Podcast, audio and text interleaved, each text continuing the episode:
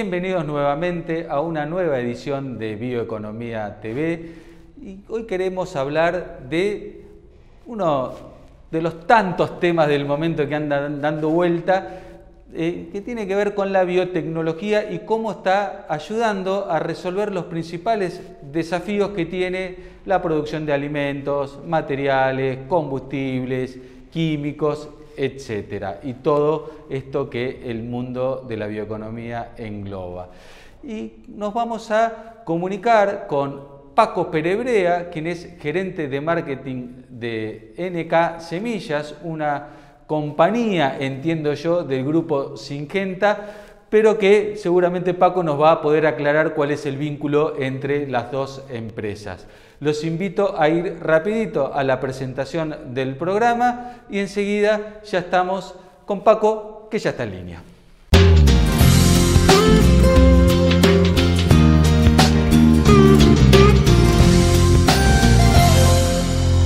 Porque sos de la tierra de la mejor carne del mundo. Carne que elige tu carnicero amigo. Carnicero que sabe que viene de las mejores vacas. Vacas alimentadas con los mejores pastos pastos que crecen en nuestros campos, campos que tienen la mejor tierra, tierra que nutrimos con urea. Somos de la tierra del alimento y en ese origen está todo. Profértil, vida para nuestra tierra. Hola Paco, muchísimas gracias este, por recibirnos y bueno, vos sabés que este, yo hace, hasta hace un tiempo era un productor eh, agropecuario, teníamos un campito este, familiar donde hacíamos algo de tambo y agricultura y teníamos, eh, sembrábamos maíces singenta, pero este, y mi vieja siempre me decía que antes eran NK, este, ahora aparece de vuelta NK. Contame un poquito cómo es NK, Singenta y cómo se relacionan las dos marcas. Mira, NK es la marca global de semillas de Singenta. La verdad que en los últimos años habíamos dejado de utilizarla acá en Argentina y en algunos países del mundo también, y a partir de este año, del 2020, Singenta decidió relanzar la marca NK en Argentina, en Latinoamérica y en el mundo, ¿no? Y entonces es por eso que volvimos con NK eh, a todos los productos de semillas. Y bueno, uno de los temas este, bueno, por los cuales este, queríamos conversar con vos es porque venimos hablando y escuchando del maíz tardío, el maíz tardío. Entonces, eh, para el que no es eh, productor agropecuario, mucha gente que nos sigue muy vinculada a todo lo que es este, la originación de biomasa. ¿Qué es el maíz tardío y por qué es tan importante en el sistema agrícola eh, o para la sustentabilidad del sistema agrícola? Mira, el maíz tardío históricamente el cultivo de maíz se sembraba en zona núcleo maicera, por decirte Venado Tuerto, eh, norte de la provincia de Buenos Aires, sur de Santa Fe, y en el este de Córdoba se sembraba en eh, septiembre, era la fecha temprana y la fecha que se sembraba la verdad es que con el ingreso de la biotecnología, el cultivo de maíz empezó a tener mayor flexibilidad. ¿Y qué quiero decir con esto? Con el ingreso de Víptera, por ejemplo, que te da protección contra lepidópteros y contra cogollero, empezó a abrirse la ventana de poder sembrar. Entonces ya no sembraba solamente en septiembre, sino que era posible que sembremos eh, fin de noviembre y en diciembre. Y eso lo que trajo aparejado es primero que se sumen un montón de hectáreas de la provincia de Córdoba, del el norte, tanto del NOA como del NEA, con hectáreas de maíz, y eso empezó a, crecer tanto que, por ejemplo, en la campaña pasada se sembró más maíz tardío que temprano. Para darte una relación, se sembró 45% de temprano y 55% de tardío. Y a su vez empezó a darle flexibilidad al cultivo, ¿por qué? Porque si nos ponemos a pensar este año, que fue un año que toda la primavera fue seca y septiembre, que era el mes óptimo para sembrar maíz, los lotes no tenían humedad, entonces el productor no podía sembrar, hoy por hoy tiene la posibilidad de sembrarlo de manera tardía y es por eso que seguramente este año la proporción todavía de maíz tardío crezca aún más, ¿no? ¿Cuál es la ventaja de esto? Primero que todos sabemos que en la rotación es importante tener mayor cantidad de gramíneas que leguminosas porque son los que le dan estructura al suelo y lo que dan que una rotación sea sustentable en el tiempo. Entonces, en la manera que nosotros tengamos un cultivo como el maíz, que empieza a tener, digamos, flexibilidad para sembrar y no lo condiciona al productor, le está permitiendo que tenga cada vez más una rotación que es más sustentable en el tiempo y que a su vez el productor tenga flexibilidad de manejo, ¿no? Cuando hablamos de biotecnología, eh, muchas veces hay mucha gente que este, se asusta y pone el grito en el cielo y te dice, no, biotecnología, este, pero bueno, por otro lado, eh, digamos, hay que, este, entendemos que es este, la forma que nos permitió dar el salto productivo y acotar un poco los este, riesgos de eh, tener malas cosechas o cómo podemos convencer a la gente de que la biotecnología es buena, que quizás lo que hay que ver es cómo aplicarla. Mira, eh, digamos, de DNK obviamente que tenemos dos compromisos. Uno con la mejora genética, pero otro también es con la tecnología. De hecho, la tecnología víptera, digamos, eh, nació en Argentina, si querés, de la mano de NK, y en el mundo hay otros eventos que también aportan, por ejemplo, como hablábamos hoy de Enogen, que mejora la eficiencia, si querés, de conversión para utilizar el maíz en la producción de etanol, ¿no? La verdad es que cuando nos ponemos a pensar en biotecnología es cómo ayuda para que produzcamos más con la misma unidad de superficie de tierra. Y si te doy un ejemplo es, hoy por hoy se puede sembrar maíz tardío porque la planta tiene protección a través del evento bíptera, que como te decía es de, NK, que le permite, mm, digamos, mantener el rendimiento aún en situaciones adversas de eh, ataque de insectos. Y eso que le permite es que al productor le sigue siendo negocio sembrar maíz, aún así que, digamos, la fecha no sea la óptima. Y eso lo que permite es lo que te decía, primero, que sea negocio para el productor, que sea inocuo para el que lo consume, porque de hecho para que un evento biotecnológico sea aprobado pasa por un montón de, controles y de eh, entes reguladores a nivel global que permiten y que se hacen estudios suficientes para que es inocuo para, digamos, para el consumo humano.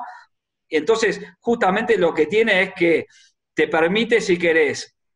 poder llegar con un producto al cliente final, o sea, al consumidor, con un costo aceptable que también lo pueda pagar y que toda la cadena de valor de la producción siga siendo rentable y, se alinee en ese sentido. Entonces, la verdad que yo si fuera consumidor, y de hecho nosotros como empleados de NK, si querés, vamos a los laboratorios de biotecnología y entendemos cómo se hacen las cosas, y obviamente que nos quedamos tranquilos porque digamos, en eso los gobiernos son muy proactivos en cuidar que al consumidor no se vea afectado y no tenga consecuencias, ¿no? Y además, bueno, este tipo de eventos, ¿no? Al tener tolerancia a insectos o tolerancia a este, algún ataque de, hongos, en definitiva, eh, estamos ahorrando este, insecticidas o fungicidas, con lo cual estamos dándole sustentabilidad un poco al sistema. Eh, pero me quiero quedar... 100% de acuerdo, y sorry que te interrumpa, pero la verdad es que eh, en el norte el maíz era un cultivo que no se podía hacer o, que estaba reducido a una superficie muy chica, porque además la cantidad de aplicaciones de insecticida que había que hacer eran entre 5 y 10 aplicaciones, dependiendo la cantidad de ataque que tuvieses. Entonces, imagínate eso, la contaminación que va en el grano directamente que vos consumís de esta manera y además de la contaminación del suelo y toda la... Entonces, claramente tiene ventaja desde el punto de vista de productividad, pero además también de sustentabilidad y de no utilización de productos químicos para controlar insectos. ¿no? Hace un ratito mencionaste eh, la tecnología Enogen, eh, que entiendo que acá en la Argentina no está, ojalá llegue algún día. Nosotros, este, bueno, yo que estoy en el portal detrás, este, la conozco, pero me encantaría que la puedas explicar para que la conozca un poco más, mejor la gente, este, que es fantástica. La, tecnología Enogen lo que hace básicamente es mejora la convertibilidad de grano, si querés, en energía, tanto para eh, alimentos, alimentos de, de, rumiantes, digamos, de bovinos, de cerdos, y que genera esa conversión cárnica, pero también en plantas de etanol, cuando uno cosecha el maíz en grano y se lo entrega a la planta que convierte eso en etanol, hace que el proceso sea más eficiente y por ende sale más barato producir etanol, ¿no? Y digamos, sale más barato producir energía. Entonces, piensen que un evento como este mejora la eficiencia de conversión, como te decía, para una planta de etanol o para la conversión de alimentos en, en un tambo, en una producción de cerdos o en el engorde de novillos a corral. Entonces, la verdad que es una tecnología muy buena y, y me imagino tu pregunta va a ser cuándo la traen a Argentina. Lo que tiene el etanol eh, o, lo que tiene Enogen es que requiere que sea un modelo de negocios que uno vaya desde el productor hasta el que, el que la utiliza y que eso tenga una trazabilidad para que no se contamine, por dos motivos. Una, porque si no, estamos mandando a algún mercado y mezclamos una tecnología con un producto que no la tiene, entonces estamos contaminando el producto que no la tiene, por más que no querramos. Y por el otro lado, también si mezclamos un maíz que no es enogen con el enogen, el que compra para etanol le estás vendiendo un producto contaminado que no le genera la ganancia que tiene que, o la eficiencia de costos que le tiene que dar, o lo mismo si la quieren utilizar en un tambo o en un feedlot o en un engorde de cerdos, el que compra ese maíz, eh, digamos, le venderías un maíz contaminado que no engorda los kilos que debería engordar el chancho o los litros de leche que tiene que producir la vaca o los kilos de carne que tiene que producir el novillo. Entonces, la verdad es que lo estamos armando, pero requiere todo un proceso, si querés, de seguimiento y de trazabilidad desde origen que es bastante más riguroso y entonces eso hace que por ahí la cantidad de productores que quieran sembrar erogen se reduzca porque, nada, es, una especialidad, ¿no? te voy a hacer un comentario que fue lo que a, mí más me atrapó de, la tecnología, es que este, la semilla tiene incorporada la alfa-milasa, que es este, la enzima que se utiliza en el proceso de producción de etanol que permite el trabajo de las enzimas para convertir el almidón del maíz en, em, lo que es este, sacarosa, que después puede ser este, para hacer el alcohol y justamente eh, lo que hace es evitar la importación de enzimas. Entonces eh, es más dinero que queda en el área local, porque digamos, la semilla transmite la alfa-milasa al, grano, ¿no? Y eso es un poco este, los conceptos de la bioeconomía, de tratar de fortalecer o que la naturaleza haga los procesos biológicos para facilitar eh, en cascada. Eso fue lo que más me, atrapó, que me encanta. Pero te quiero preguntar, este, eh, bueno, ¿qué otras tecnologías o qué otros paquetes tecnológicos vos ves que están este, evolucionando hoy ya acá en la Argentina, los cuales vos les ves este, como más futuro o hacia dónde apuesta NK? Mira, NK obviamente apuesta a la tecnología y a la biotecnología. Si me preguntás es, nosotros lanzamos hace no tanto Viptera, que, es un evento biotecnológico que cambió el maíz como cultivo. Estamos analizando para traer Enogen, la verdad que entendemos que también va a empezar a cambiar el maíz, eh, no solo eh, desde el punto de vista productivo, sino que para las zonas, si querés que están lejanas a puerto, la verdad que empieza a ser una variable que empieza a aportar y lo que entendemos que en ese sentido, si si prospera este proyecto, obviamente mejoraría eh, la probabilidad o la cantidad de hectáreas de maíz que se siembren lejanas a puerto. Después, la verdad es que hay muchos otros eventos que estamos evaluando. Vos sabés que desarrollar un evento biotecnológico lleva más o menos 10 años y la verdad es que como todo proceso de desarrollo, el 90% de los proyectos se caen. O sea que tenemos muchos en gatera, pero eh, si te tengo que decir uno, la verdad que sería medio arriesgado porque en líneas generales tienen todos más probabilidad de caerse que, que de resistir y va a quedar uno solo que seguramente sea lo que lancemos en los próximos años. Eso para maíz. Después estamos haciendo lo mismo en soja, ¿no? Digamos, eh, creo que los dos cultivos más importantes en cuanto a biotecnología son la soja y el maíz. Y la verdad que en ese sentido eh, nosotros este año en febrero fuimos con, un grupo, si querés, de periodistas también a, eh, a Raleigh, a RTP, que es el centro biotecnológico donde desarrollamos todos los eventos.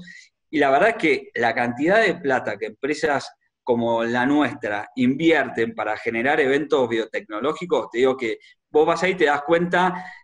y entendés por qué hace falta masa crítica de inversión, porque como te digo, hay muchos proyectos y de hecho hasta la, mejora no viene solamente por un evento tecnológico, sino también por la mejora de los procesos. Hoy por hoy, el mapeo del genoma y el mapeo, digamos, de qué manera se puede hacer el más eficiente el proceso de conversión a través de la biotecnología, la verdad que la edición génica, tenemos un montón de proyectos que van en paralelo que nos ayudan a traer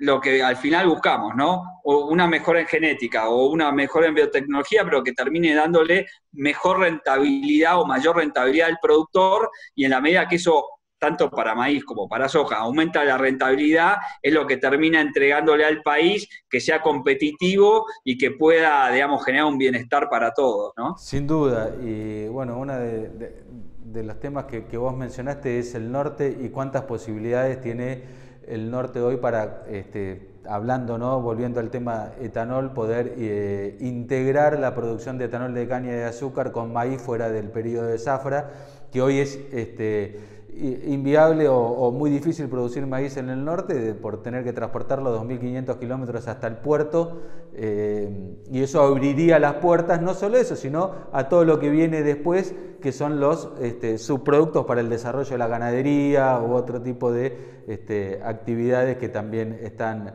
eh, vinculadas. O sea, es un panorama enorme de todo este mundo nuevo que que, se está viniendo eh, hacia la mayor sustentabilidad y la, biotecnología. Si imaginamos cómo vamos a alimentar al mundo de acá a dos o tres décadas, eh, sin lugar a dudas eh, va a estar la biotecnología en el medio, ¿no? Es que totalmente, y para, yo creo que los últimos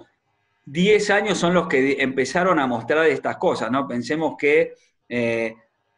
de hecho, NK fue la que trajo el BT a Argentina en el año 96, o sea, ni siquiera antes, 94, o sea, hace un montón de tiempo. Después apareció la tolerancia al glifosato que empezó a darle herramientas con el maíz, después Víptera, y todo eso de la mano de ir creciendo, eh, digamos, la superficie y la competitividad del maíz como un todo. Yo me acuerdo que en el norte, tanto en el NOA como en el NEA, la verdad que el cultivo de maíz estaba muy restringido y hoy por hoy,